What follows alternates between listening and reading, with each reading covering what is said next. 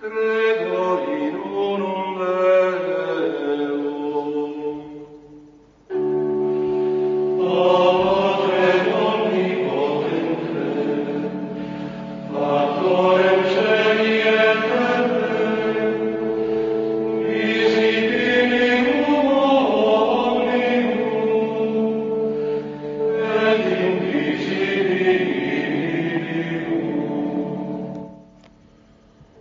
back to Fundamentally Mormon. I'm your host, Mark Lichtenwalter. This is part of the Zion's Redemption Radio Network. Today we're going to be reading The Great Announcement, Chapter two of Michael Adam, pages one, or I'm sorry, pages twelve to twenty-eight. We'll listen to the reader program first, which is about thirty-nine minutes long, and then we'll get into the commentary. Thank you for listening.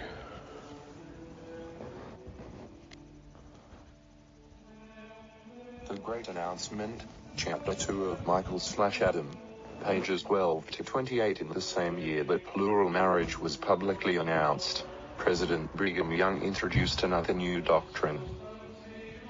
It concerned the Godhead and was soon to be spoken of as the Adam God doctrine. Even though plural marriage had not been very well received, perhaps even fewer members accepted this new concept in regard to Adam's deified sphere. This famous public announcement later became reinterpreted, declared a mystery, or a false theory, or was claimed to be a misquote, and dash some even denying that it was ever taught by him. Long an item of speculation, the existence and role of Adam has been misunderstood and are emphasized by world religions. The National Council of Churches apparently considered Adam to be the least understood, if not the least respected of all the ancients. More on the facetious side, it was reported that in Dash, a film on the fall of man that omits Eve and portrays Adam as getting the apple from a vending machine, won a three hundred dollars prize for five high school students of Street, James United Church of Christ, Havertown, P A In a National Council of Churches filmmaking contest whose theme was Technology and Human Values. The Christian Herald, June nineteen seventy-two, p. thirteen, thirteen, several years ago at an Indian convention in Salt Lake City, the Indians announced to the white people that Adam was created from red dirt. Nearly all churches are just as confused in their assumptions concerning the mystery of Adam's role in the creation and beginning of mortality on this earth. When Brigham Young arose that day to deliver his sermon, he did it to clarify all of the ridiculous bewilderment and theories among modern-day theologians and scientists. In preparation for that great announcement, President Brigham Young advised the saints at conference in Salt Lake City that in dash, here is the place for you to teach great mysteries to your brethren, because here are those who can correct you. This fault the elders of Israel do not fall into in this tabernacle, although they may in private houses and neighborhoods. When a man is capable of correcting you, and of giving you light, and true doctrine, do not get up an altercation, but submit to be taught like little children, and strive with all your might to understand. J D one forty-seven. Brigham was then suggesting that anything mysterious, speculative, or controversial should be tried, tested, and corrected by the church presidency. He has been the closest associate of Joseph Smith, had learned many of the mysteries, and had received keys of detecting truth from error from him. This was the commitment of the Lord to the church, and dash that new light and revelation would come, and it should come through the president of the church. But this new light was not always very well accepted by the members, such as Brigham Young's introduction of the true identity of God and dash using an approach that was anything but secretive or restricted. fourteen. My next sermon will be to both saint and sinner. One thing has remained a mystery in this kingdom up to this day. Now hear it, O inhabitants of the earth, Jew and Gentile, saint and sinner. When our father Adam came into the Garden of Eden, he came into it with a celestial body, and brought Eve, one of his wives with him. He helped to make and organize this world. He is Michael, the archangel, the Ancient of Days, about whom holy men have written and spoken, and dash he is our Father and our God, and the only God with whom we have to do. Every man upon the earth, professing Christians or non-professing, must hear it, and will know it sooner or later. J D one fifty, April the ninth, eighteen fifty-two. I just have to say something. I... So... I don't really have time to do the full commentary today, but I did want to put out a program today, so I think I'm going to comment as we go along. I love this announcement, but let's look into it a little bit here. Michael, our father, who became Adam, came into the garden with a celestial body with one of his wives. Now, how do you gain a celestial body? And how do you do that with your wife? You have to receive exaltation.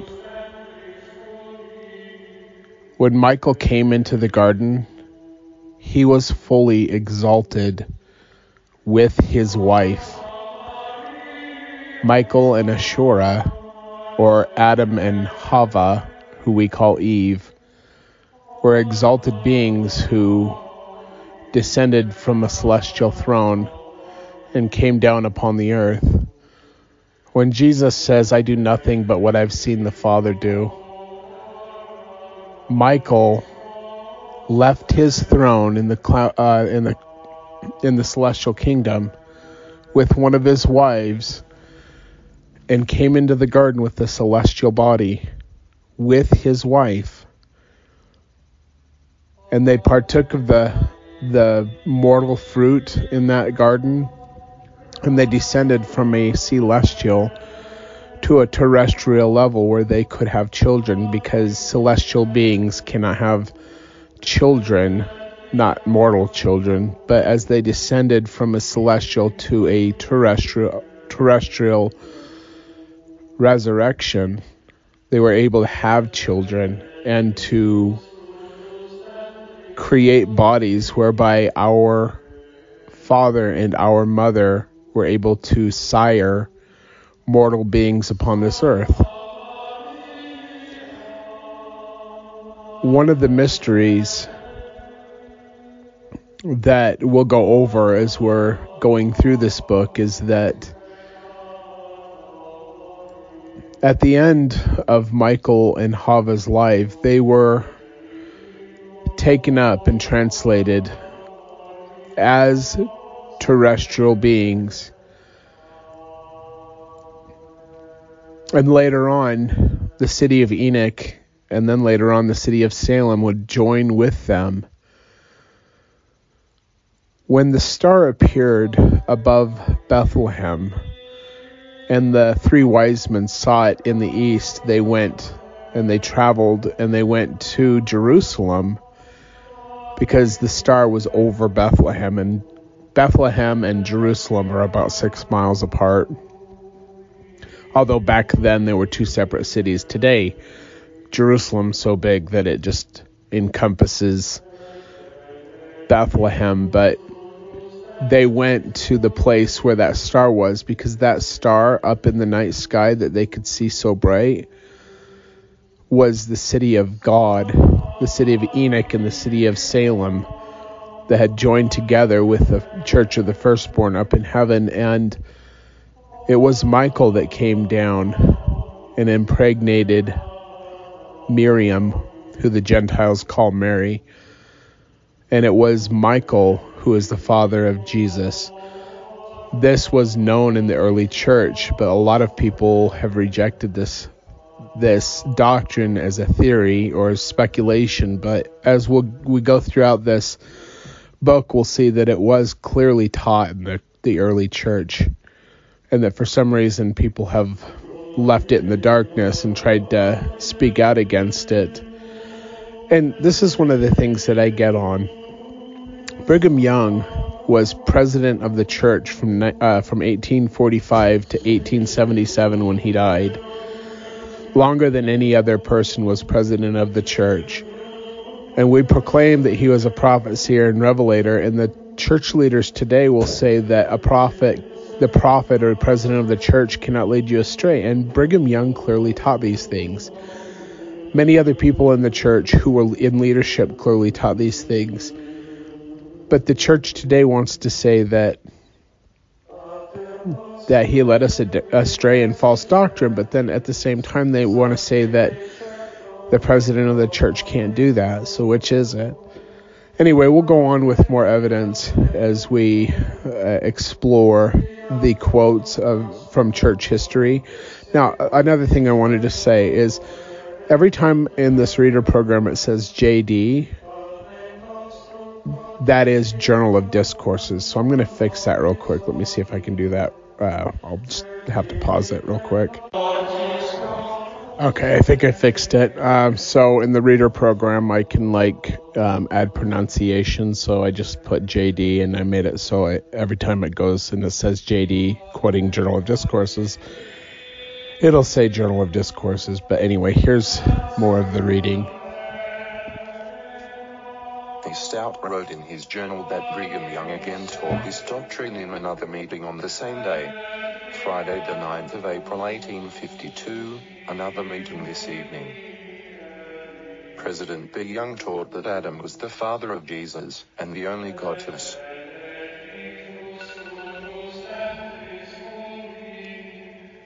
S. That he came to this world in a resurrected body, et cetera, more hereafter.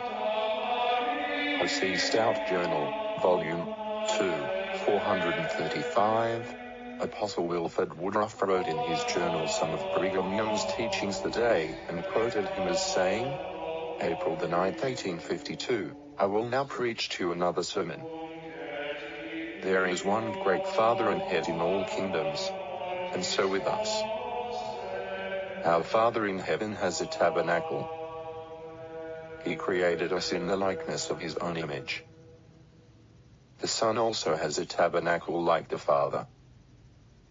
The Holy Ghost is a minister to the people, but has not a tabernacle. Who begat the Son of God? Infidels say that Jesus was a bastard, but let me tell you the truth concerning that matter. Our Father begat all the spirits that were begotten before any tabernacles were made. When our Father came into the garden, he came with his celestial body and brought one of his fifteen wives with him, and ate of the fruit of the garden until he could beget a tabernacle. Adam is Michael of God, and all the God that we have anything to do with. They ate of this fruit and formed the first tabernacle that was formed. And when the Virgin Mary was begotten with child, it was by the Father and in no other way, only like we are begotten. I will tell you the truth as it is in God. The world does not know that Jesus Christ, our elder brother, was begotten by our Father in heaven. It matters not if you are pleased. It will either seal the damnation or salvation of men. He was begotten by the Father and not by the Holy Ghost.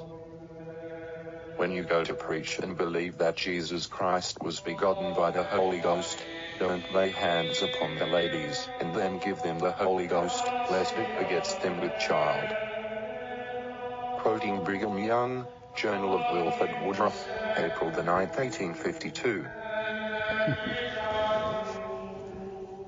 So, when our Father Adam, at the end of his life, which was actually just short of a thousand years, when he came down and impregnated Mary as a terrestrial being, he impregnated her with his seed, which was from a terrestrial nature. And this is how Jesus is the only begotten, but that Father Adam actually sired many tel- uh, telestial beings upon the earth. One thing interesting, God revealed to a man by the name of Ron Wyatt where the Ark of the Covenant is. And Ron Wyatt was able to find the Ark of the Covenant in Jeremiah's Grotto which is a tunnel system underneath the place where the temple once stood. And God sent an angel to Ron Wyatt and told him to take a sample of the blood that was on the right side of the mercy seat. Now, on the left side of the mercy seat is where the blood of the lamb that was sacrificed at Pesach was sprinkled every year. But the right side was left clean because that was for a future sacrifice. When Jesus was crucified upon the cross, there was the earthquake, and the spear pierced Jesus' side, and water carried the blood down upon the earth and down directly below the cross, which is where the Ark of the Covenant is. And the mercy seat was sprinkled with the blood of the Lamb of God, even who we call Jesus Christ.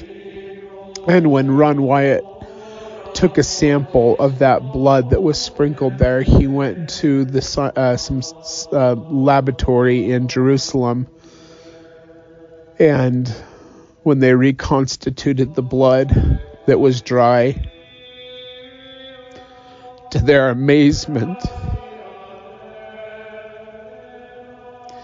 that blood was still alive, which should have been impossible. And they took and they they looked at the D N A and the chromosomes in the D N A. And for mortal man, we have twenty-three chromosomes from our father and twenty-three chromosomes from our mother. But this blood was impossible. There was only one chromosome from the father and twenty-three from the uh, from the the female the uh, maternal D N A, which should be impossible, but it wasn't. They were seeing it, and it was still alive. And those Orthodox Jews that were in that laboratory, they they said, "Ron, this is human blood, but this is impossible. Whose blood is this?" And Ron testified to them that this was blood that was sprinkled upon the mercy seat, and this was Yeshua's blood, or Jesus' blood. And in agony, they realized that they had crucified their Savior,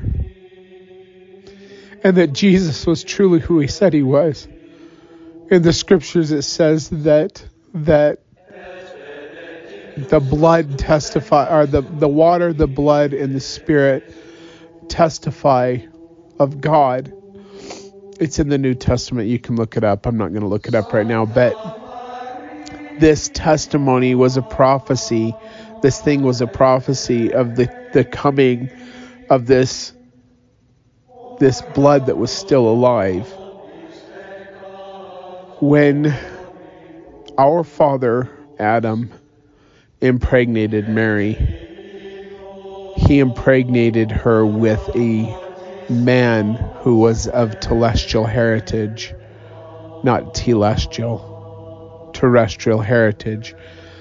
And this was necessary because as Jesus was going through the Garden of Gethsemane and taking upon himself the sins and transgressions of the world, it would have killed any other man, any one who was sired from a telestial father, a mortal father, but because our father sired our Savior, as the waves came upon Jesus in the Garden of Gethsemane, as he took upon himself our sins and transgressions, it literally tore his flesh apart.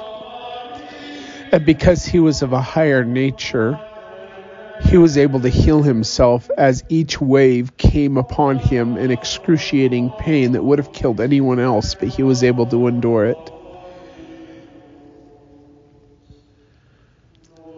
when he, after he died on the cross, on the third day was the day of first fruits, which was uh, Saturday night to Sunday night, which was the day that Mary saw him and thought that he was the gardener. And he said, Mary, and she turned and she looked and she said, Master, Rabboni. And he said, she, she ran to him and he said, Hold me not, for I have not yet ascended to my Father, but go unto my brethren and say unto them, I ascend unto my Father and to your Father. Now Mary Magdalene and Jesus were not brother and sister in the sense that, in a mortal sense, but because we are all of the children of Adam, Michael Adam is our common father. He said, Touch me not, for I have not yet ascended to my Father, but go unto my brethren and say unto them, I ascend unto my Father and to your Father, that is Michael, and to my God, and to your God, that is Jehovah, your Elohim. Now, Ether chapter three, I've talked about this many times.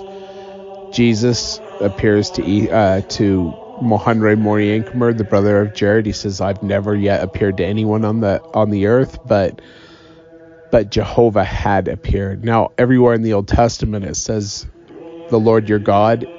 In the Hebrew, it says, Jehovah, your Elohim, or Jehovah, your Elohim. So Jesus and Jehovah aren't the same person. That doctrine began to be changed in the eighteen eighties, shortly after the death of Brigham Young. And now the modern church just completely rejects the idea that Jehovah is the father of Michael and the father of of Jesus. But let's get back to the, the Book of Mormon to just correct that doctrine. Because the early saints and Joseph Smith taught that that Jesus Christ and Jehovah were two separate individuals. Anyway, but getting back to the text, Jesus did ascend to the Father that day. And because Jesus had broke the bands of death, he was able to go to his Father and raise him up from a terrestrial state to a celestial state again. The trust of the Father in the accomplishment of the Son is so beautiful to me. He came down and left his throne of glory as a celestial exalted man with one of his wives to populate this earth, and he required his Son to do the work to pay for the for the transgressions of the world and sin and death, so that he and his wife and uh, all of us can be forgiven of our sins and transgressions. He left his throne, and Jesus said, I do not I do nothing except for what I've seen the Father do. And the Father himself was a Savior on an older earth.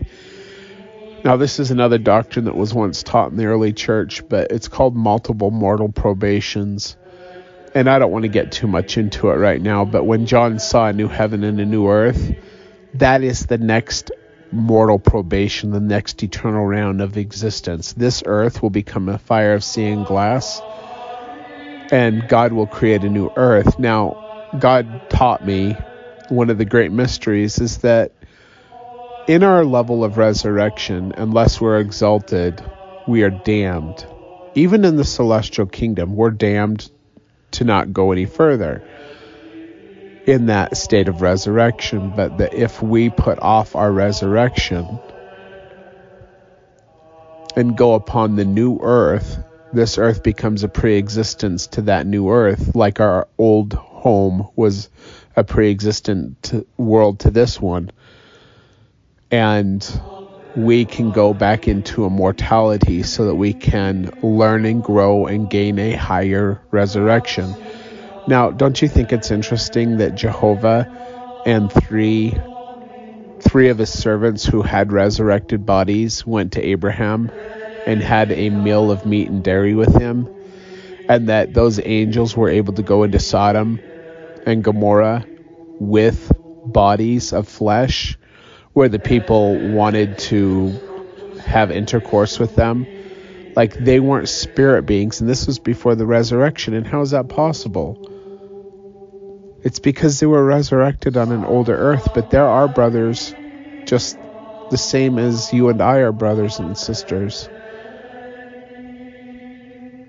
We are all part of the, the family of Adam, and he is our father through the law of adoption, both physically and spiritually. He populated this earth with one of his wives, Hava, who we call Eve, who was Ashura. Anyway, continuing on with the reader program. Brigham Young's wife, Eliza Snow, was one of those who accepted this new revelation to the church, and she later assisted in publishing a book entitled Women of Mormondom, which mentions the importance of this announcement. When Brigham Young proclaimed to the nations that Adam was our father in God, and Eve, his partner, the mother of the world, and dash both in mortal and celestial sense, and dash he made the most important revelation of the oracle to the race since the days of Adam himself. Women of Mormondom, Edward W. Talaj, P A one hundred ninety-six. When Brigham Young's sermon was recorded, it was sent to England for publication in church books. It was first published in the Journal of Discourses, and later in the Millennial Star. Six photo reprint on following two pages. I just have to say that a lot of people don't understand what the Journal of Discourses is.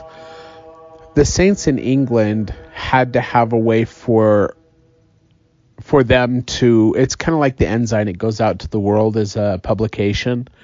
Well, the Journal of Discourses in the beginning was a publication, and all it is is that is a compilation of publications that were sent to England. Brigham Young was the editor of it. There's a lot of people that want to gaslight and try to lie about what the Journal of Discourses is because they don't want you to know what's in them. But what it is, is a publication so that it was sent to England um, so that people could have the church talks from the leaders of the church in England.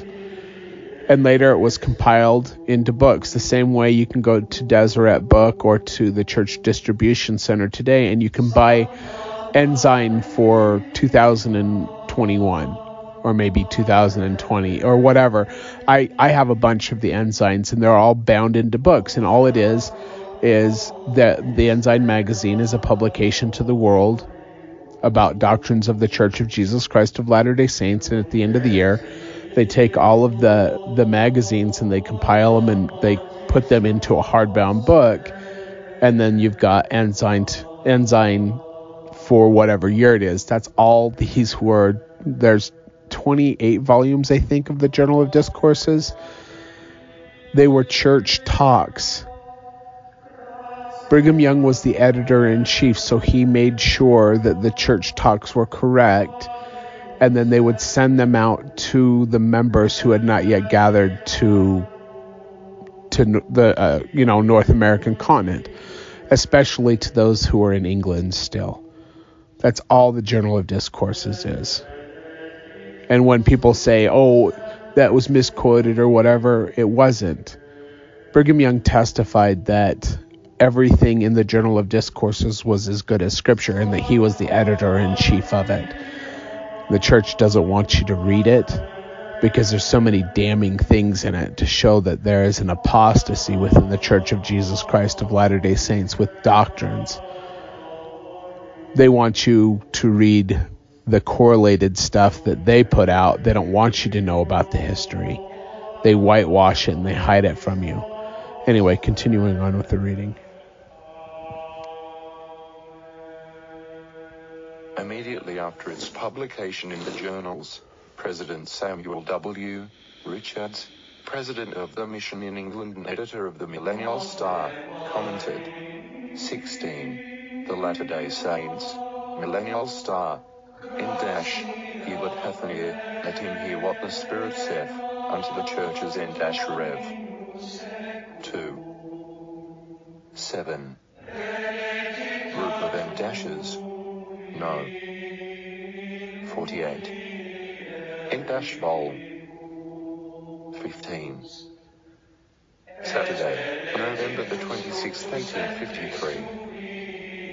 Price one penny. Group of M dashes. Adam, our Father and God. From the Journal of Discourses. My next sermon will be to both saint and sinner. One thing has remained a mystery in this kingdom up to this day. It is in regard to the character of the well-beloved Son of God, upon which subject the elders of Israel have conflicting views.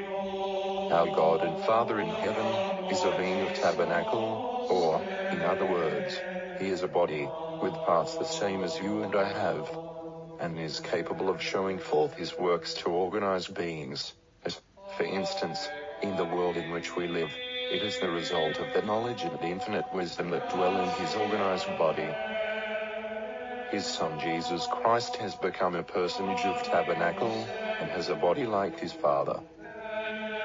The Holy Ghost is the Spirit of the Lord, and issues forth from himself, and may properly be called God's minister to execute his will in immensity, being called to govern by his influence and power, but he is not a person of tabernacle as we are, and as our Father in heaven and Jesus Christ are. The question has been, and is often, asked, who it was that begat the Son of the Virgin Mary. The infidel world have concluded that if what the apostles wrote about his father and mother be true, and the present marriage discipline acknowledged by Christendom be correct, then Christians must believe that God is the father of an illegitimate son, in the person of Jesus Christ. The infidel fraternity teach that to their disciples. I will tell you how it is. Our Father in heaven begat all the spirits that ever were, or ever will be, upon this earth, and they were born spirits in the eternal world. Then the Lord by his power and wisdom organized the mortal tabernacle of man. We were made first spiritual, and afterwards temporal. Now hear it, O inhabitants of the earth, Jew and Gentile, saint and sinner. When our father Adam came into the Garden of Eden, he came into it with a celestial body, and brought Eve, one of his wives, with him. He helped to make and organize this world. He is Michael, the Archangel, the Ancient of Days, about whom holy men have written and spoken, and dash he is our Father and our God, and the only God with whom we have to do. Every man upon the earth, professing Christians or non-professing, must hear it, and will know it sooner or later. They came here, organized the raw material, and arranged in their order the herbs of the field, the trees, the apple, the peach, the plum, the pear, and every other fruit that is desirable and good for man. The seed was brought from another sphere, and planted in this earth. The thistle, and thorn, the briar, and the obnoxious weed did not appear until after the earth was cursed. When Adam and Eve had eaten of the forbidden fruit, their bodies became mortal from its effects, and therefore their offspring were mortal. When the Virgin Mary conceived the child Jesus, the Father had begotten him, seventeen, in his own likeness. He was not begotten by the Holy Ghost. And who is the Father? He is the first of the human family, and when he took a tabernacle, it was begotten by his Father in heaven, after the same manner as the tabernacles of Cain, Abel, and the rest of the sons and daughters of Adam and Eve. From the fruits of the earth, the first earthly tabernacles were originated by the Father, and so on in succession. I could tell you much more about this, but were I to tell you the whole truth, blasphemy would be nothing to it, in the estimation of the superstitious and overrighteous of mankind. However, I have told you the truth as far as I have gone. I have heard men preach upon the divinity of Christ, and exhaust all the wisdom they possessed. All scripturalists, and approved theologians who were considered exemplary for piety and education, have undertaken to expound on this subject, in every age of the Christian era, and after they have done all, they are obliged to conclude by exclaiming, "Great is the mystery of godliness, until nothing." It is true that the earth was organized by three distinct characters, namely, Elohim, Yehovah, and Michael, these three forming a quorum, as in all heavenly bodies, an inorganizing element, perfectly represented in the deity, as Father, Son, and Holy Ghost. Again, they will try to tell how the divinity of Jesus is joined to his humanity, and exhaust all their mental faculties, and wind up with this profound language, as describing the soul of man, it is an immaterial substance. What a learned idea. Jesus, our elder brother, was begotten in the flesh by the same character that was in the Garden of Eden, and who is our Father in heaven. Now, let all who may hear these doctrines, pause before they make light of them, or treat them with indifference, for they will prove their salvation or damnation. I have given you a few leading items upon this subject, but a great deal more remains to be told. Now remember from this time forth, and forever, that Jesus Christ was not begotten by the Holy Ghost. I will repeat a little anecdote. I was in conversation with a certain learned professor upon this subject, when I replied, to this idea and dash, if the Son was begotten by the Holy Ghost, it would be very dangerous to baptize and confirm females, and give the Holy Ghost to them, lest he should beget children, to be pined upon the elders by the people, bringing the elders into great difficulties. Treasure up these things in your hearts. In the Bible, you have read the things I have told you tonight, but you have not known what you did read. I have told you no more than you were conversant with. But what do the people in Christendom, with the Bible in their hands, know about this subject? Comparatively nothing. Okay, I have to explain a few things. So, when in the temple endowment, now I'm not going to talk about the signs and tokens, okay, but we are going to talk about some things that were taught in the temple endowment. And I'm going to give you some correct understanding.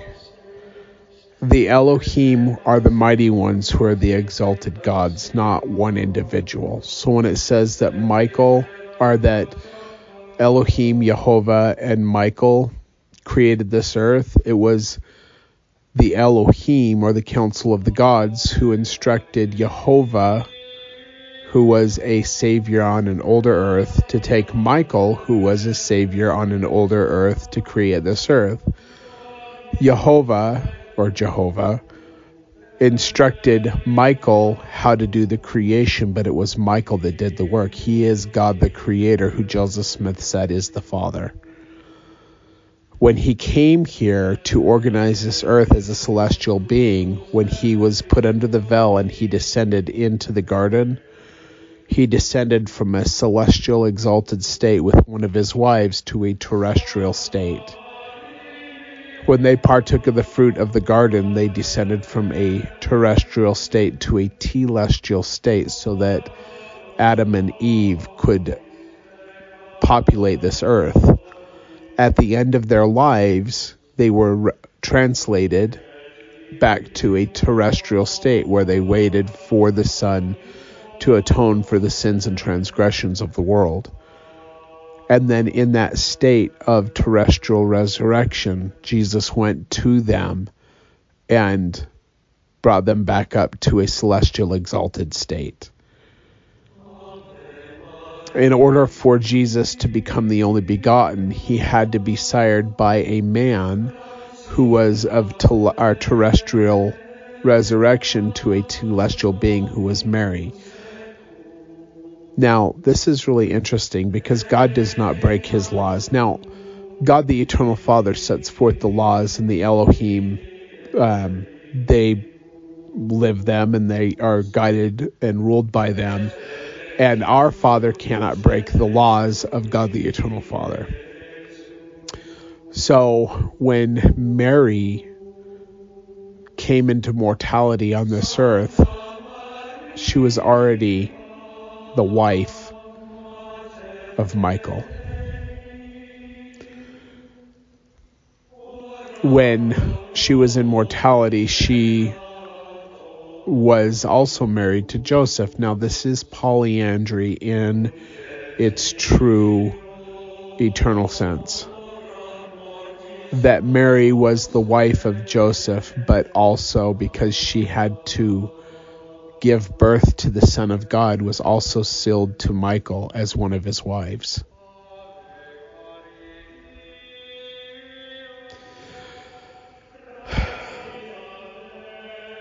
When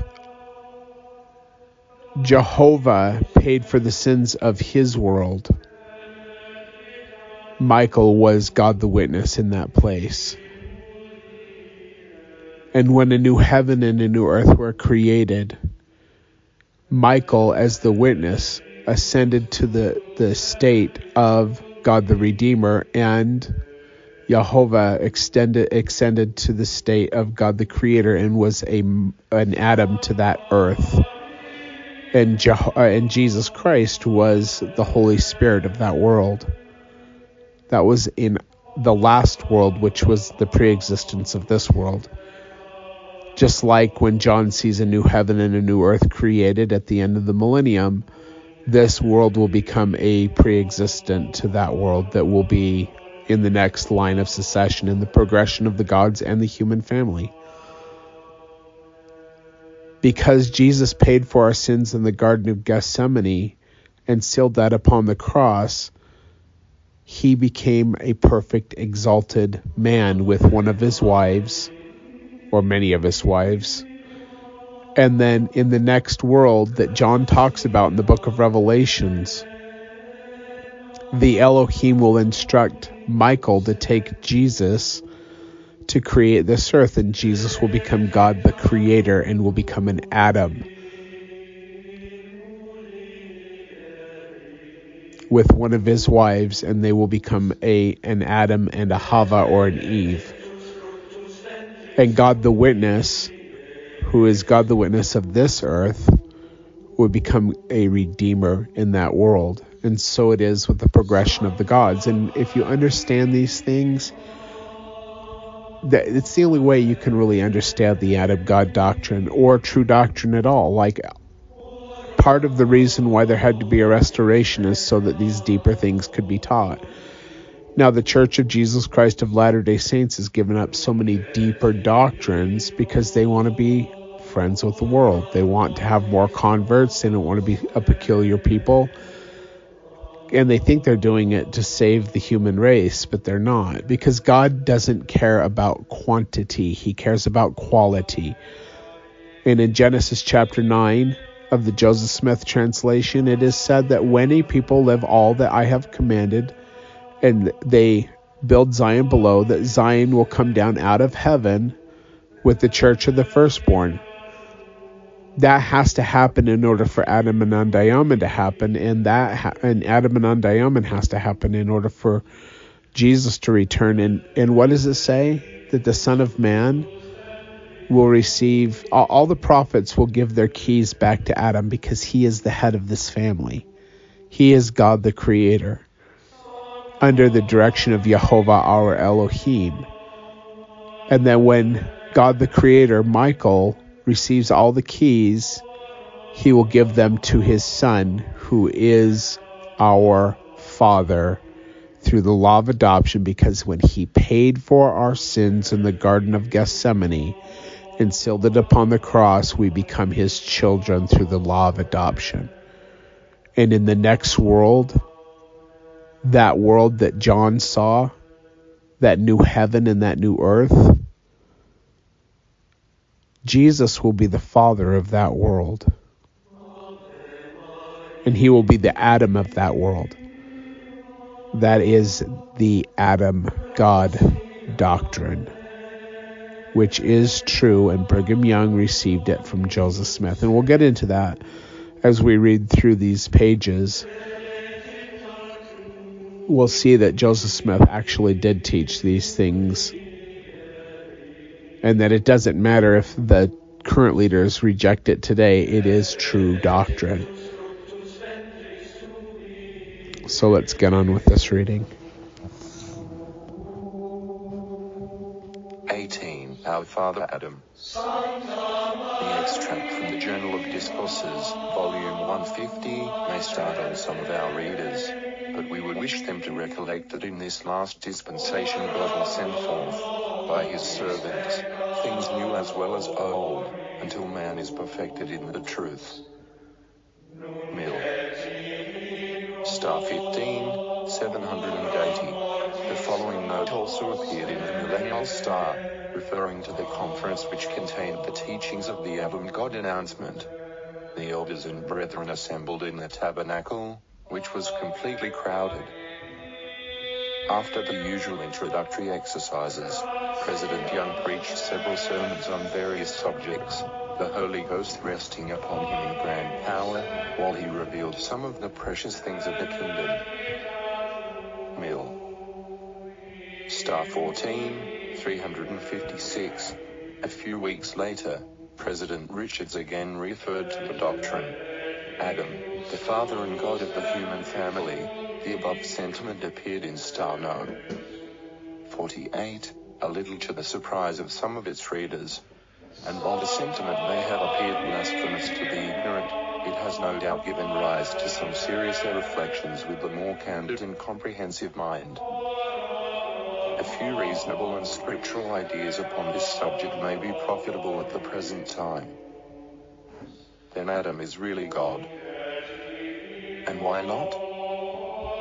If there are lords many and gods many, as the scriptures inform us, why should not our father Adam be one of them? Mill. Star fifteen, eight hundred one.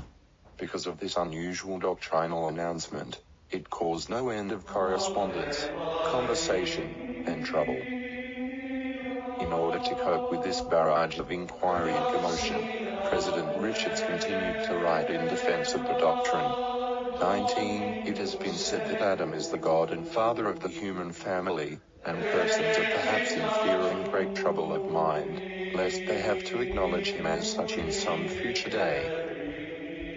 For our part, we would much rather acknowledge Adam to be our father than come for another and take up with the devil.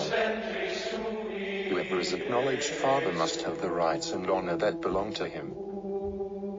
No man may ever expect to attain to more than he is willing others should enjoy. If these things have power to disturb the pure mind, we apprehend that even greater troubles than these may arise before mankind learn all the particulars of Christ's incarnation and the hour by whom he was begotten, the character of the relationships formed by that act, the number of wives and children he had, and all other circumstances with which he was connected, and by which he was tried and tempted in all things like unto man.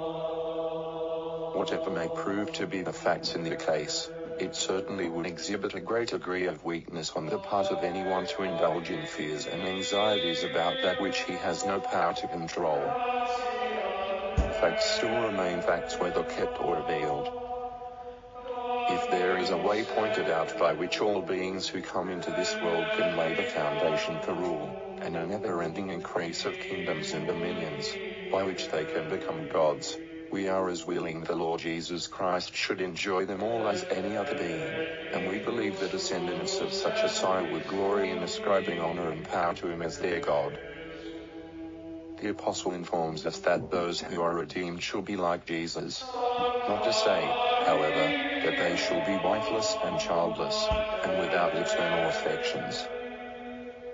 It should be borne in mind that these wonderful mysteries, as they are supposed to be, are only mysteries, because of the ignorance of men, and when men and women are troubled in spirit over those things which come to light through the proper channel of intelligence, they only betray their weakness, ignorance, and folly.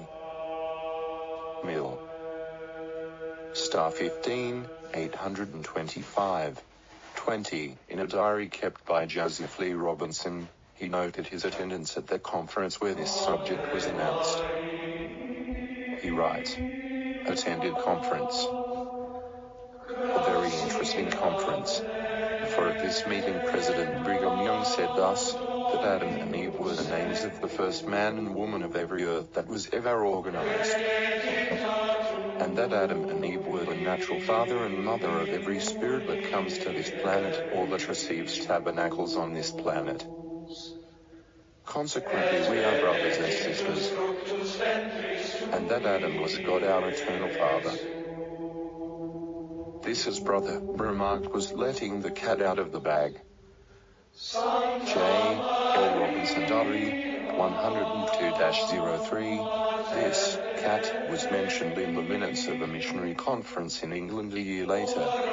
Elder Thomas Catlin dash, they are lacking faith on principle and dash the last cat that was let out of the bag. Polygamy has been got over pretty well. That cloud has vanished away, but they are troubled about Adam being our father and God. There is a very intelligent person investigating our principles, and who has been a great help to the saints. He has all the words, and can get along with everything else but the last cat, and as soon as he can see that clearly, he will become a Mormon. I instructed him to write a Liverpool upon it. Mill. Star sixteen, four eighty-two, Elder Joseph Paul and Dash, relative to the principles recently revealed, we have not the least difficulty. If Adam's being our father and God cannot be proved by the Bible, it is all right. Mill. Star sixteen, four eighty-three, Elder James A. Little and Dash, I believe in the principle of obedience, and if I am told that Adam is our father and our God, I just, twenty-one, believe it. Brethren, I feel well, and have felt well all the time. Mill. Star sixteen, five thirty, Perez. Franklin D. Richards and Dash, concerning the item of doctrine alluded to by Elder Caffel and others, viz. That Adam is our Father and our God, I have to say, do not trouble yourselves, neither let the saints be troubled about that matter. The Lord has told us in a revelation which he gave through the prophet Joseph, January the nineteenth, eighteen forty-one, and dash, I deign to reveal unto my church things which have been kept hid from before the foundation of the world, things that pertain to the dispensation of the fullness of times. Deon C. one twenty-four, forty-one, I would like to know where you will find scriptures to prove those things by, which have never before been revealed. Some feel their bounded duty to prove everything which belongs to our faith from the Bible, but I do not, and I will excuse you from all obligation to prove this from the old scriptures, for you cannot, if you try.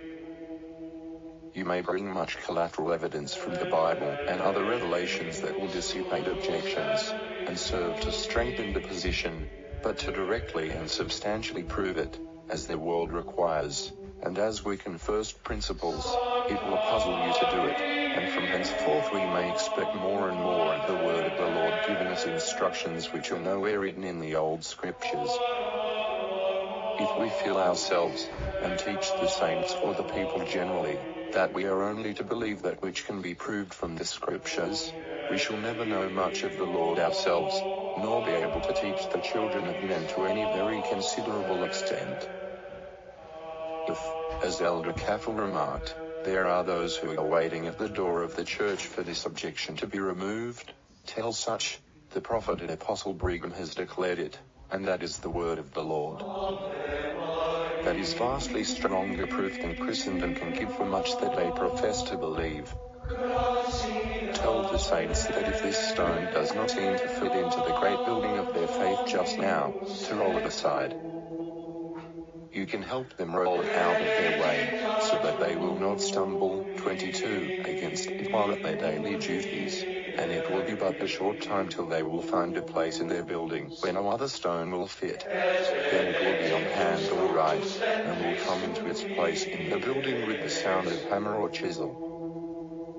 Mill. Star sixteen, five hundred thirty-four, as editor of the Millennial Star and president of the European Mission, Samuel W. Richards had the task of announcing, clarifying, and defending this Adam-slash-God doctrine. When he had finished his labors in England and had returned to the Salt Lake Valley, he was given this written memorial in the Star. Beloved President N-it has fallen to your lot to preside over the British saints at a time and under circumstances unparalleled in the history of the work in this country.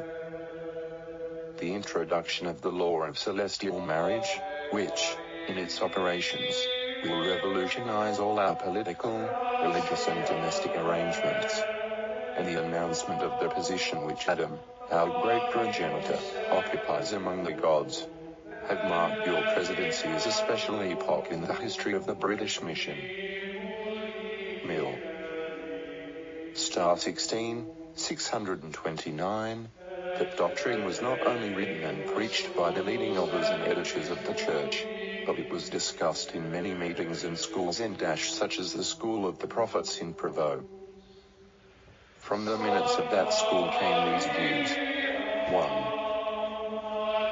Donald M. Dash, I thought I would speak briefly in relation to Adam being our God. Since the year eighteen fifty-two, when the President first spoke on this subject, I have frequently endeavored to reconcile what I have read with regard to this matter. I believe what the President says on the subject, although it comes in contact with all our tradition.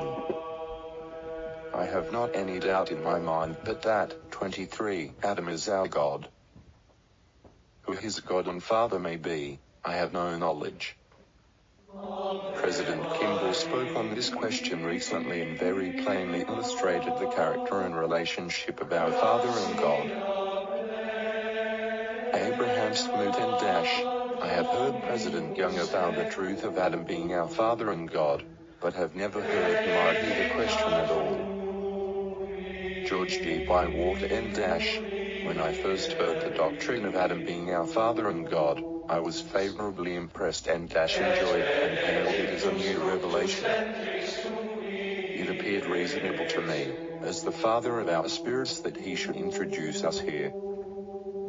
Minutes of the School of the Prophets, Provo, Utah, June eighth, eighteen sixty-eight, thirty-seven, thirty-eight, thirty-nine, forty-two, typescript copy. There's little doubt that Brigham Young and others had difficulty in teaching the doctrine. Three years after this announcement, he reflected upon the general disbelief of the people by saying, quote, whether Adam is the personage that we should consider our Heavenly Father or not is considerable of a mystery to a good many. Journal of Discourses, Volume four, page two hundred seventeen.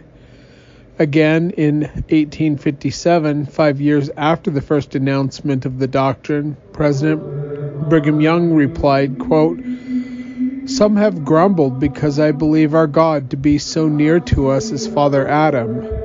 There are many who know the doctrine to be true. Journal of Discourses, Volume five, page three hundred thirty-one. Then again in eighteen seventy-three, which was twenty-one years after the first public announcement, Brigham Young again commented on the unbelief of the Mormon people.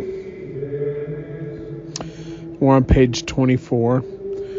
How much unbelief exists in the minds of the Latter-day Saints in regard to one particular doctrine which I revealed to them, and which God revealed to me, namely that Adam is our Father and our God.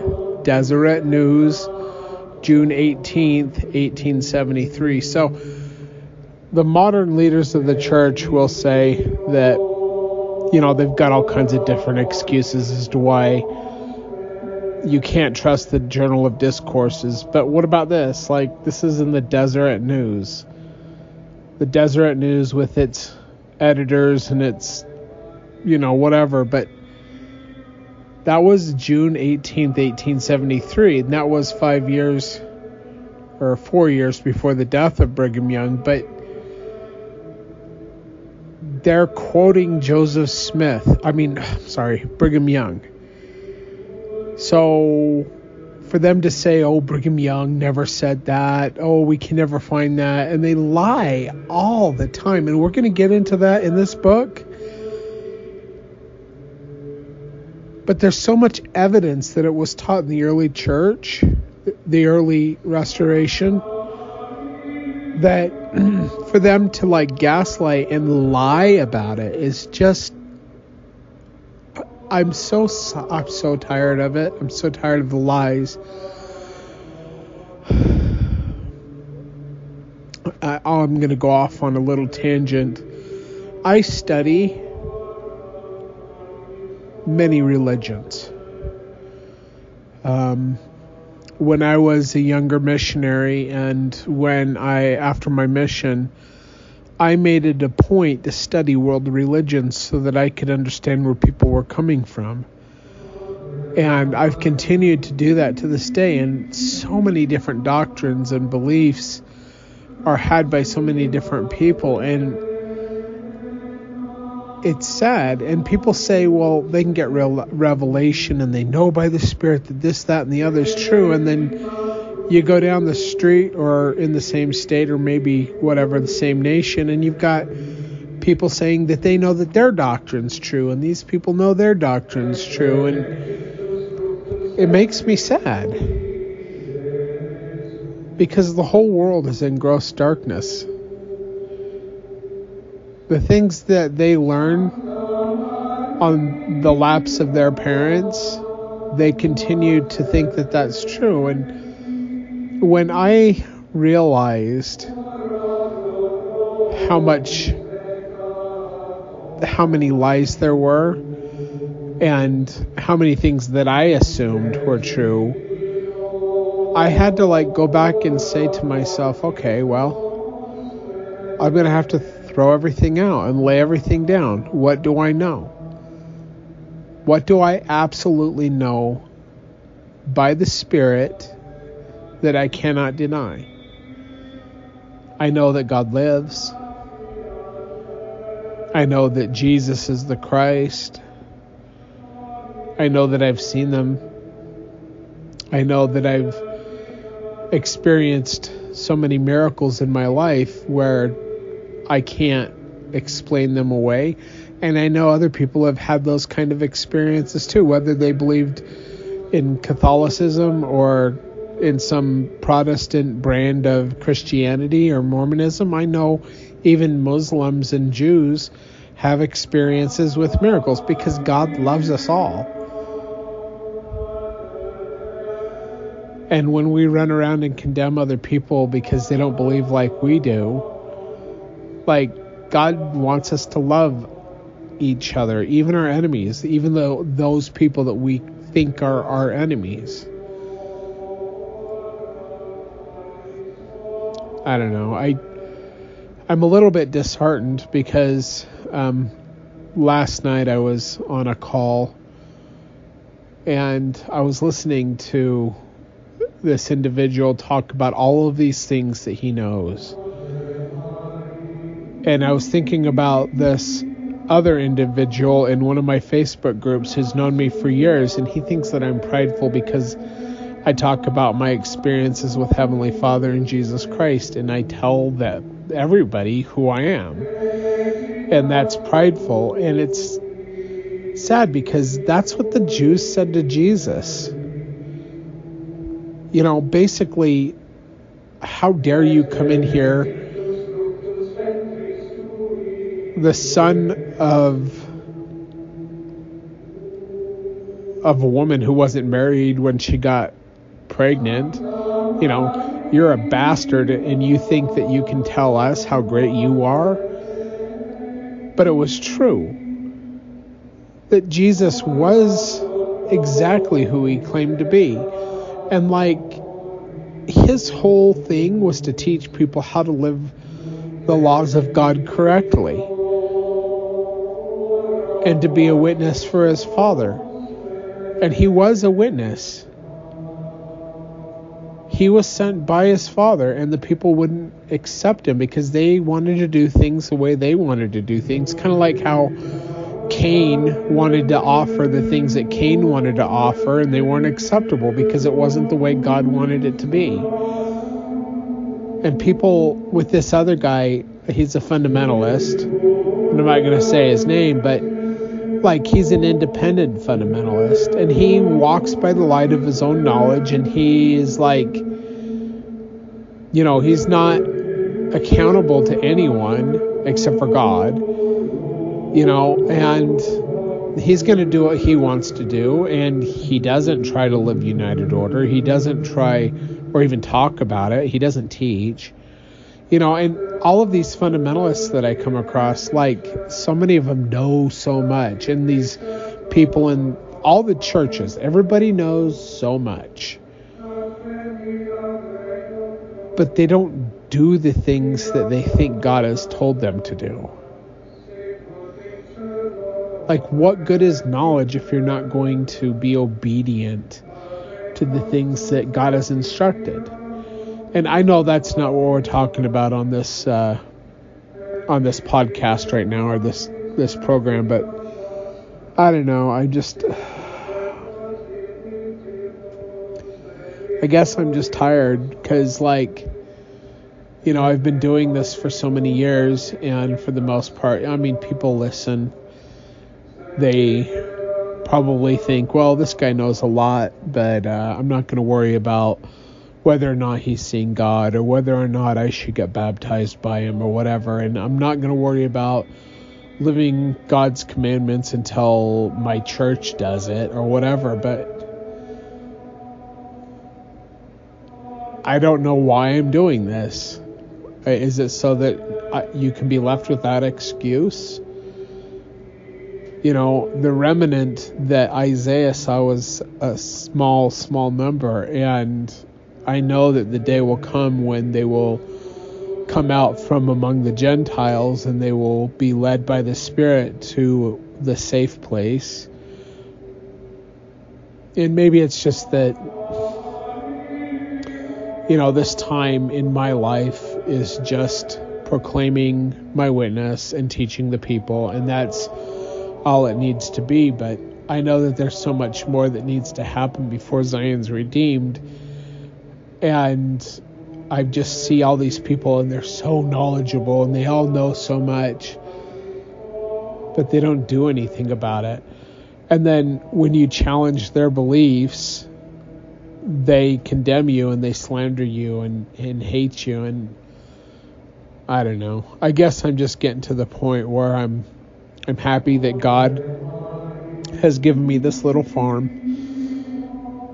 I'm really thankful for my job, doing what I do, the fact that I can be a truck driver and not have to le- go further than one hundred miles away from my house, um, and not have to go up to, you know, the higher elevation mines, because that in, in the wintertime is just ridiculous. I used to go up to Skyline by Schofield, Utah. It's like seventy-five hundred feet is where the base of it is, and then you go up to eight thousand and something feet to where the portal is, where the people going down into the ground. Or the other one is um, about seventy-five hundred feet where the portal is, but it's just high elevation. You have to go up there in the wintertime, and it's always blowing and snowing. And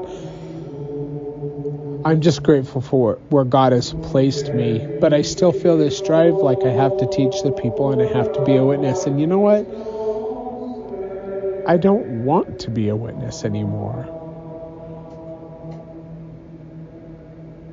I'm just tired of the rejection, and I'm tired of being considered um, crazy. And that the things that I'm teaching are false doctrines. You know, and like this Michael Adam, Adam God doctrine stuff, like, the mainstream members of the church will just throw me under the bus. I mean, that's why I lost my membership in the church, because I believe the Adam God doctrine. But here it is, and we're reading this, and there's so many things that they can't hide. I mean, this Deseret News article where the editor is like allowing this to go out, Brigham Young talks about this stuff, you know. I'm so sick of the lies, and I'm so sick of the dishonesty, and I'm so sick of the the sloth of the people. What good is knowing a thing if you don't ever put it into practice? I don't know. Anyway, I'm sorry. I'm just getting off on my little tangents. I'm just... I'm sad.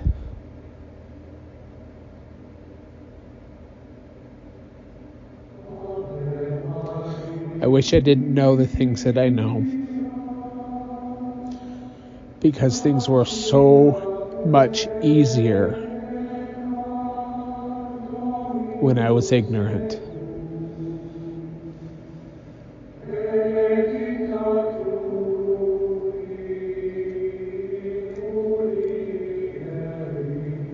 But I had to go and read, and I had to go and study, and the only reason I did all of that is because I wanted to know the truth.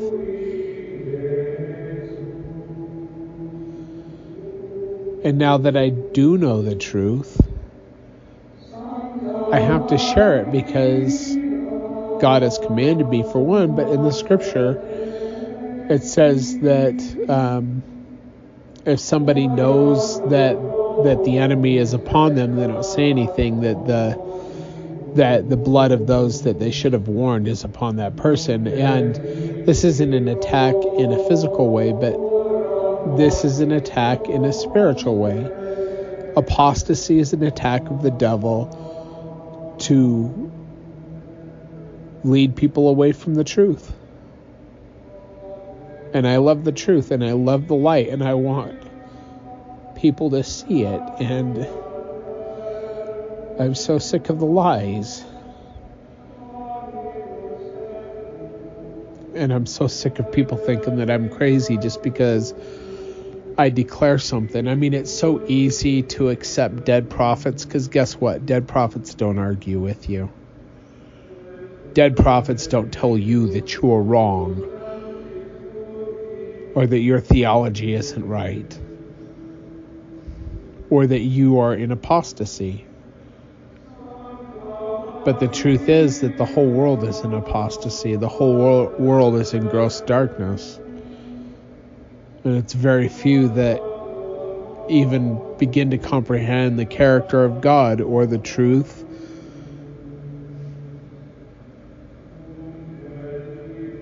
And I hope that that people wake up, that you can argue with somebody till you're blue in the face, and if they believe something, even if it's false, that's what they're going to believe. And it's really hard to get people to see anything different. You know, anyway, so let me just continue on with this reading. It was this general b- disbelief among the Mormons themselves selves, which caused Joseph Smith, as well as Brigham Young, so much apprehension and difficulty in teaching new doctrines. When the principle of baptism for the dead was announced by Joseph Smith, the Mormons themselves seemed to be the most distraught. See, they don't want, people don't want to be different. You know, people came to where Joseph was, and they, they, they knew, they knew that the Book of Mormon was true. They knew that Joseph was a true prophet. But then he introduces this crazy theory about baptisms for the dead, and that's what they thought it was. Oh, he's just having a theory, you know. And they didn't like it because they didn't want to be different. But the reason why God allowed a prophet to come upon the earth to restore the truth is because the truth had been covered up, and lies have been told, and things have been changed because the devil attacks everything. Everything that is good and right, the devil goes after. And anyone that begins to or try to proclaim the truth, the devil goes after, and he makes their life difficult. sorry, if you're a threat to the devil's kingdom, he's coming after you. And if you're not a threat, then, then he'll leave you alone.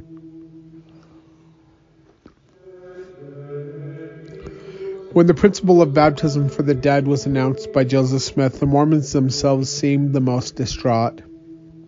Once plural marriage was hinted at in the sermon by Joseph Smith, in the afternoon he had to modify it because the pressure put upon him. It was this sort of mental reservation that caused the prophet to remark, quote, "There are a great many wise men and women too in our midst, who are too wise to be taught. Therefore may, they must die in their ignorance, and in the resurrection they will find their mistake." Teachings of the Prophet Joseph Smith, page three oh nine. See, if we're not willing to accept that we might be wrong, then then we can never be corrected. These people that run around and they think that they think that all of their theories are are the most correct theories that have ever been, whatever, and they have all this light and knowledge.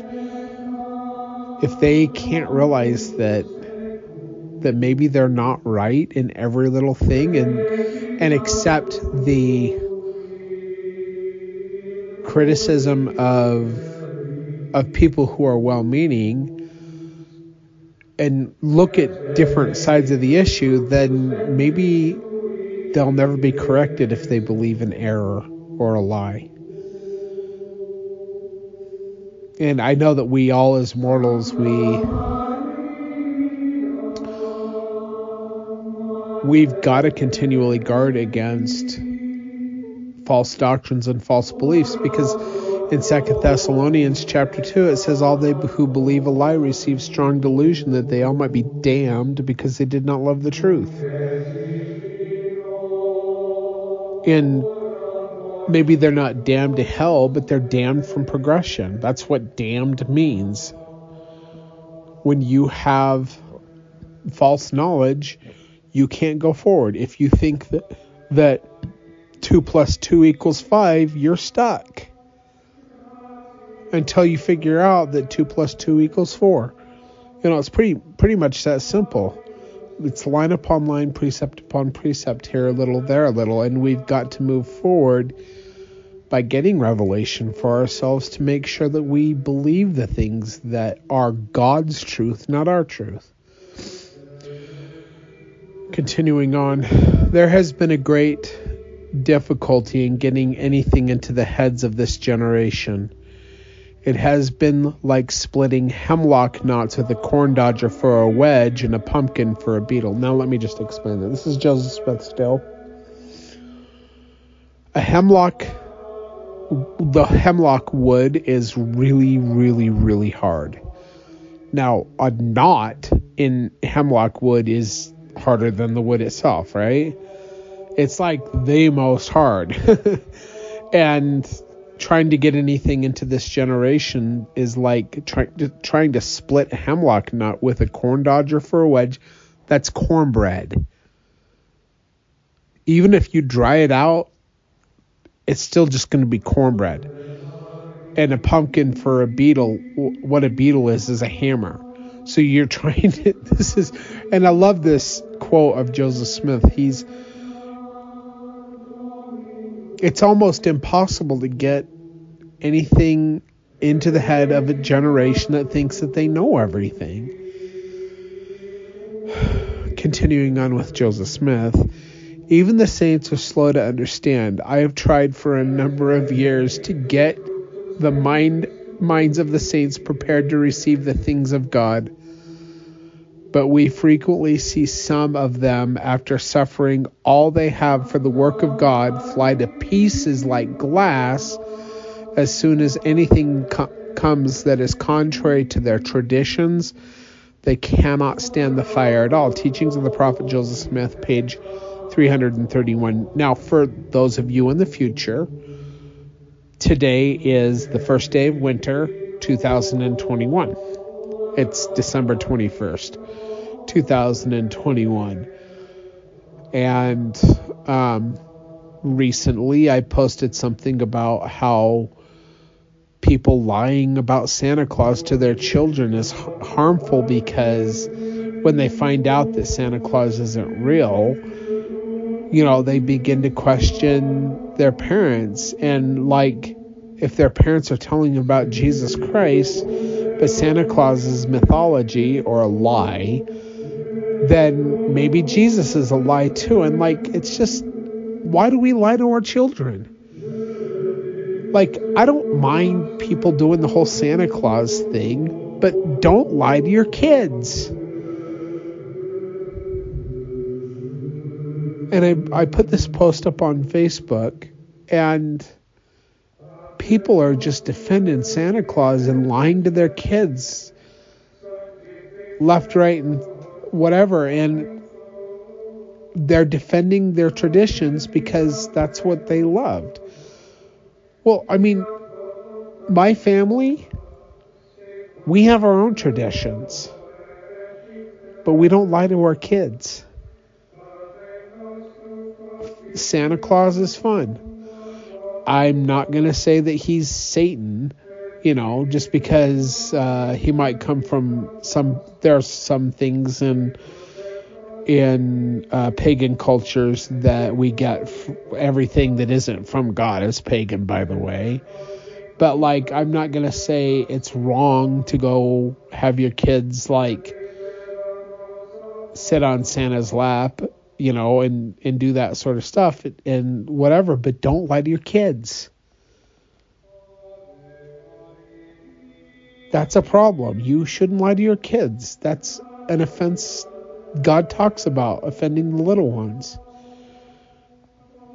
They trust you so much and you lie to them because of a tradition. And I don't get it.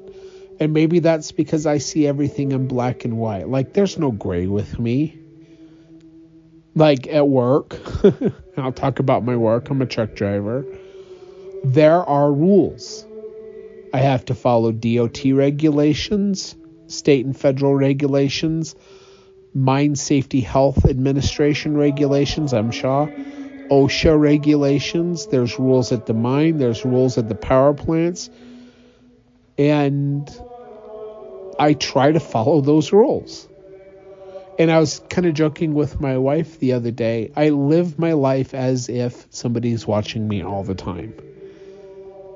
And we were kind of laughing because we'll be out in the middle of nowhere driving through the desert or the country or the mountains or whatever, and at the middle of the night, nobody's even around, nowhere, and I'll use my turn signal.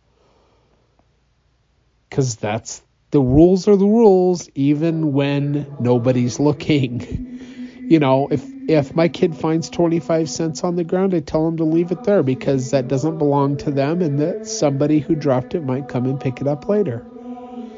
You know, if the, if they come back five days later and it's still sitting there, obviously they're not going to come back. But, like, I just see things in a certain way. And I'm very black and white in my my thoughts and in the way I try to live my life.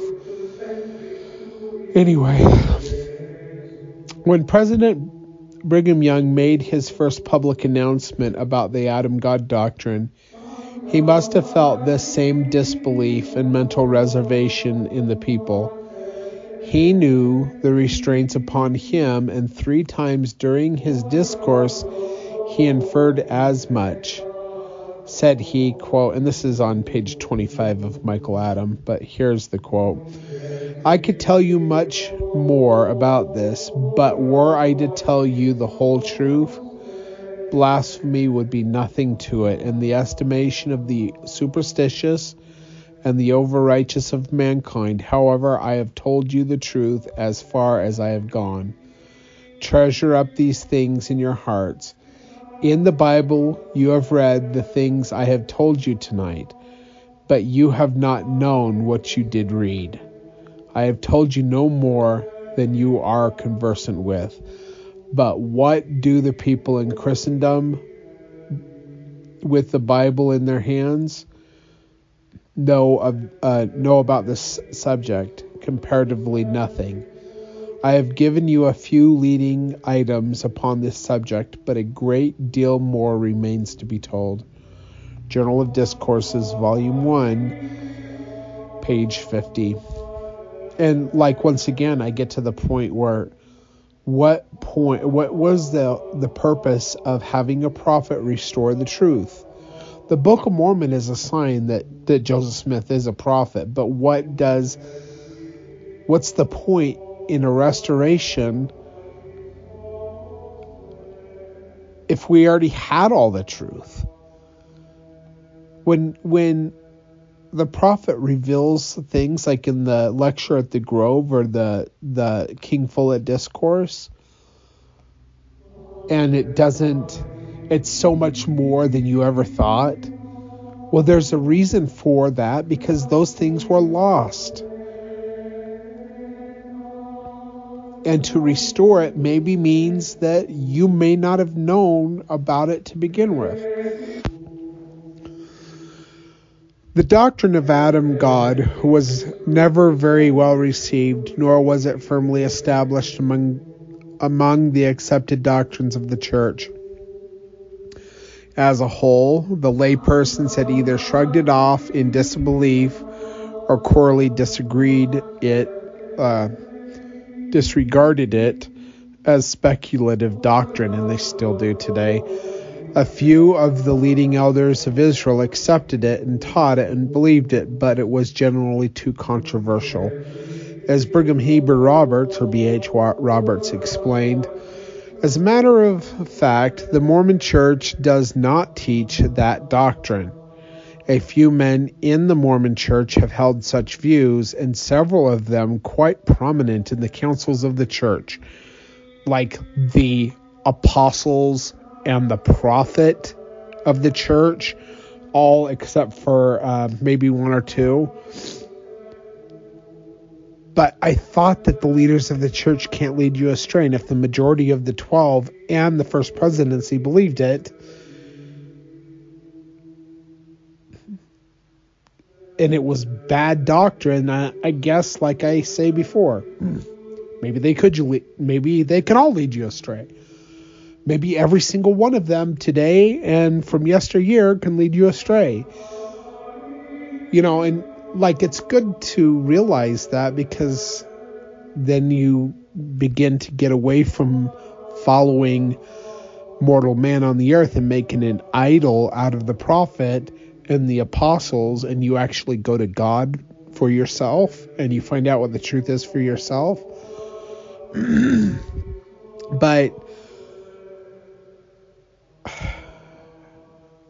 what's the point of the restoration if we're just going to give up the unique doctrines that have been restored to us in the early years of the foundation of the church so that we can be like the rest of the world? What's the point of the restoration if we just give it all up because it doesn't sound like Christianity? Apostate Christianity. Brigham Young and others may have taught that doctrine, and that was uh, B H Roberts, and that was recorded in Deseret News, July twenty-third, eighteen twenty-one. But Deseret News had Brigham Young talking about, you know, the reality of it before. Anyway, but according to B H Roberts, this doctrine should bring no shame to the Latter-day Saints. He explained, quote, some of the sectarian ministers are saying that we Mormons are ashamed of that doctrine announced by President Brigham Young to the effect that Adam will thus be the God of this world. No, friends, it is not that we are ashamed of that doctrine. If you see any change come over our countenance when this doctrine is named, it is surprise, astonishment that anyone capable of grasping the largeness and extent of the universe, the grandeur of existence, and the possibility in man for growth, for progress, should be so lean of intellect as to call it in question at all. That is what our change in countenance means, not shame for the doctrine Brigham Young taught. So he's he's actually admitting, yes, Brigham Young did teach this. Anyway, that's in uh, Mormon Doctrine of Deity by Roberts, page forty-two. We're getting pretty close to the end of this chapter. Number one, B H. Roberts also recorded two... Oh, it's B H. Roberts. That there's another typo here. B H. Roberts also recorded two very interesting entries in his notebook, further substantiating this doctrine. They are reproduced in the, his original handwriting on the following page, and then there's a picture. As mentioned in the previous quote, a few men in the church did contribute additional testimonies to Brigham Young's teachings. Heber C. Kimball, first counselor to Brigham Young, bore his testimony about the doctrine by saying, quote, I have learned by experience that there is but one God that pertains to this people, and he is the God that pertains to this earth, the first man. That first man sent his own son to to redeem the world. Journal of Discourses, Volume four, page one, and that was Heber, Heber C. Kimball. From an editor of from the an editor of the Millennial Star. It, let's see, it says here. This is Millennial Star, Volume seventeen, page one ninety-five. Every knee shall bow and every tongue confess that he is the God of the whole earth. Then will the words of the prophet Brigham, when speaking of Adam, be fully realized. He is our Father and our God, and the only God with whom we have to do. Once again, that's in the Millennial Star, Volume seventeen, page one ninety-five. Songs published by the Apostle F D Richards carried the same inclination. This is page twenty-seven of the book that we're reading. Two pages of the notebook of President B H. Roberts concerning Adam. Oh, and there's a picture, and you know, I can't show you the picture, but anyway. So page twenty-eight. We believe in our God, the great prince of this race, the archangel Michael, the ancient of days, our own father Adam, and this is a hymn, okay? A hymn in the early church. Our own father Adam, earth, earth's Lord in his plane, who, who will counsel and fight for his children again. We believe in his son, Jesus Christ.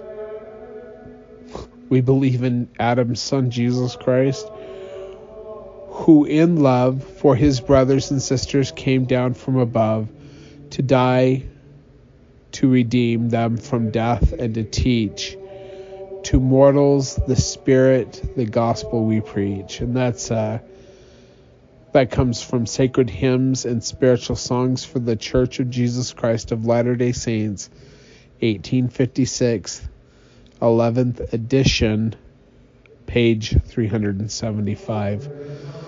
Franklin Richards continued to promote this doctrine, quote, not only the Old and New Testaments and other ancient and modern revelations through the holy priesthood assert the fact, but mankind in every grade, condition, and religion, whether Christian, Jew, Mohammedan, or pagan, all believe in leading personages or influences which are the source of good and evil.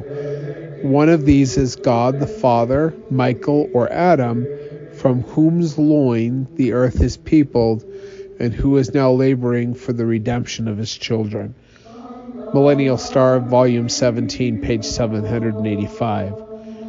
So the announcement had been made, the cat was out of the bag, and published in the church papers, magazines, books, and in its sacred songs. But it did not draw much enthusiasm, nor did it its proclamation bring any particular rejoicing among the saints. If anything resulted, it was a new search into the scriptures and doctrines of deity, trying to understand this new revelation. Candles would burn a little longer, minds would reflect a little deeper. It was their God that was being discussed. So when we come back, we will be in chapter three of Michael Adam, starting on page twenty-nine, and that chapter is called Blood and Mortality. So anyway, that's the program. It took me two days to do it, and then I'll start working on the next one. So thank you, everyone who does listen to this podcast. I really appreciate it, and I will post this on uh, my Facebook group. I will post the links in the program where you can go read this for yourself, both at ogden crowd dot com, and also just this chapter will be on tumblr.com forward slash fundamentally Mormon. And uh, I don't know, in a couple days probably I'll have it posted up on YouTube as well. So anyway, thank you everyone for listening, and thank you for being patient with my rants and my, I don't know, just being upset the way I am sometimes. So anyway, but it is what it is, and I don't know what to do to change it. I can I can only I can only tell you. I can only bear my testimony and share my witness. And, you know, I didn't used to do that. From two thousand three to two thousand thirteen, I didn't really talk about it too much among people unless I really knew them, and it was like the Spirit was testifying to me that I should talk to them or tell them my witness. And sometimes I would talk about it in the third person, kind of like Paul did when he said, I knew a man in Christ above thirteen years ago, whether in the body or out of the body. And he was talking about himself and his own experience being caught up to the third heaven. And I used to do that. And there's a video on YouTube of me doing that. You know, I know this guy, and I talk about the experience as if I was the third, you know, as if somebody told me the experience, but it was my experience. These things are the things that happened to me. And it wasn't until God told me exactly who I am and why I was called, and he told me to be bold with my witness. And now I'm bold, and people think that I'm prideful, and I'm boasting, and I'm lifting myself up, and I'm going to fall greatly, and whatever. And they'd say the same thing about Jesus in their day. But Jesus was exactly who he claimed to be, and I'm exactly who I claim to be, and my witness is true. And I leave that with you in the name of our Messiah, and in the name of our Father. Amen.